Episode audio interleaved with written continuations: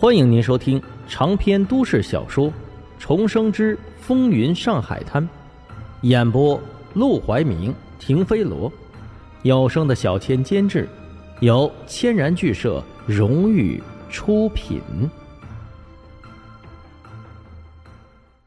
第三百二十三章，田先生，李勇同志。见面之后，众人都十分的感动。本以为走到了绝路，却没想到靠着沈梦生的关系，竟然绝处逢生。尤其是李勇，濒死之际忽然被放了出来，简直有些无所适从的感动。组织没有放弃他，他的坚守，一切都值得。等到激动之情平复下来，众人便围桌而坐，把前前后后的事情互相交流了一遍。田润之得知李勇什么都没说，欣慰不已；而李勇则在得知是沈梦生救的自己之后，当即便要去找他，当面谢谢他，却被田润之拦了下来。你现在的处境还很危险，最好不要随意走动。组织你暂时不能回去了，明天一早我会安排你跟着一辆货车，暂时跟我去苏州避难。苏州。李勇怔了怔，随即恍然大悟：“田先生，您现在正在经营那个养鸡场，是不是就是沈梦生的产业？”他用力拍了下大腿，很快便把事情的前前后后给联系了起来。而且，关于苏小曼的事情，他也是知晓的。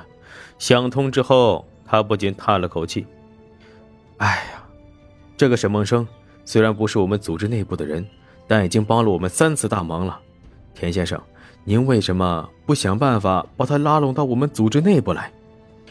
田润之摆摆手，微笑道：“还不到时候，何况啊，他现在自顾不暇，帮我们的忙还可以，但若是直接为组织效力，只怕他难有三头六臂呀。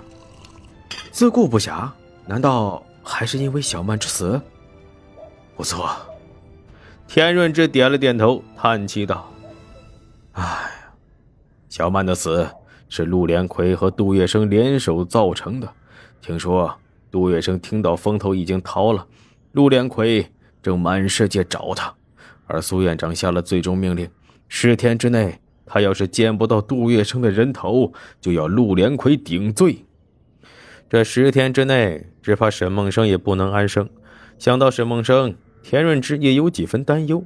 如果可以，他很愿意帮助沈梦生，但就怕自己的帮助给他带不来多少好处，却带来后患无穷。不过，沈梦生的事还在其次。他转身看向其他人：“李勇，跟我去苏州。你们还按原计划各自回组织复命。记住，把身份隐藏好，不要再犯这样的低级错误了。”是。至于盘缠。田润之从怀中掏出来一个手帕，打开来，里面是细细碎碎的很多零钱。我暂时只能筹到这么多，你们先拿着上路，等到了组织，我会再给你们寄。这手帕里拢共也只有两百多块钱，但是在座的兄弟却有十几个人，根本就不够花的。田润之也很抱歉，可是他也没办法。之前为了撤离这些兄弟。他已经花了不少钱，身上的钱已经所剩无几了。这时候，李勇从裤兜里拿出来五百块钱，放到了桌上。我临走的时候，那个杨队长给了我五百块钱，我问他什么意思，他说：“你到时候就明白了。”田先生，这该不会是杨队长给我们的盘缠吧？啊！看到那五百块钱，田润之是惊喜不已。他拿过来，一脸欣喜地摇了摇头。杨队长只是个流氓，他怎么可能会给我们准备盘缠？这一定是沈先生给我们准备的。他怕直接给我，我会不肯收，便用了这种方式，真是用心良苦啊！众人闻言不禁面面相觑，都是感动万分。他们虽然很多人都没见过沈梦生本人，但在心里却已经默默地把他当成了自己人。而另一边，沈梦生在解决完李勇的事情之后，便给卢小佳写了一封信，把自己是如何利用他的，在信件里详详细细的说了一遍。这种事必须提前打好招呼，否则万一遇上什么周折，他和卢小佳的口供对不起来，那可就糟了。而且马上就要过年了，他也是时候联系卢小佳了。阿哥，你在给谁写信啊？沈如月端着一碗粥走进来，放到他面前，担心的看了他一眼。不过几天的功夫，沈梦生整个人都瘦了一圈，神色憔悴，但眼神却是黑沉黑沉的，酝酿着风暴，看起来十分骇人。沈梦生道：“卢小佳。”原来是他啊！再听到这个名字，沈如月恍如有种物是人非的感觉。最近怎么不见他来找你了？沈梦生抬头看向沈如月，怎么想他了？哥！沈如月无奈的瞪他一眼，本想发火，但想到沈梦生心情不好，便体贴的包容了他无聊的玩笑，温声道：“我只是觉得。”他是你在上海唯一的朋友，在你心情不好的时候，应该过来陪陪你才对。上海是唯一的朋友吗？沈梦生仔细想了想，的确是。阿广其实也算得上是他的朋友，但两人聚少离多，也没什么共同语言，更像是老家的亲戚，有着某种特别的互相信任的联系，不必见面也会记挂对方。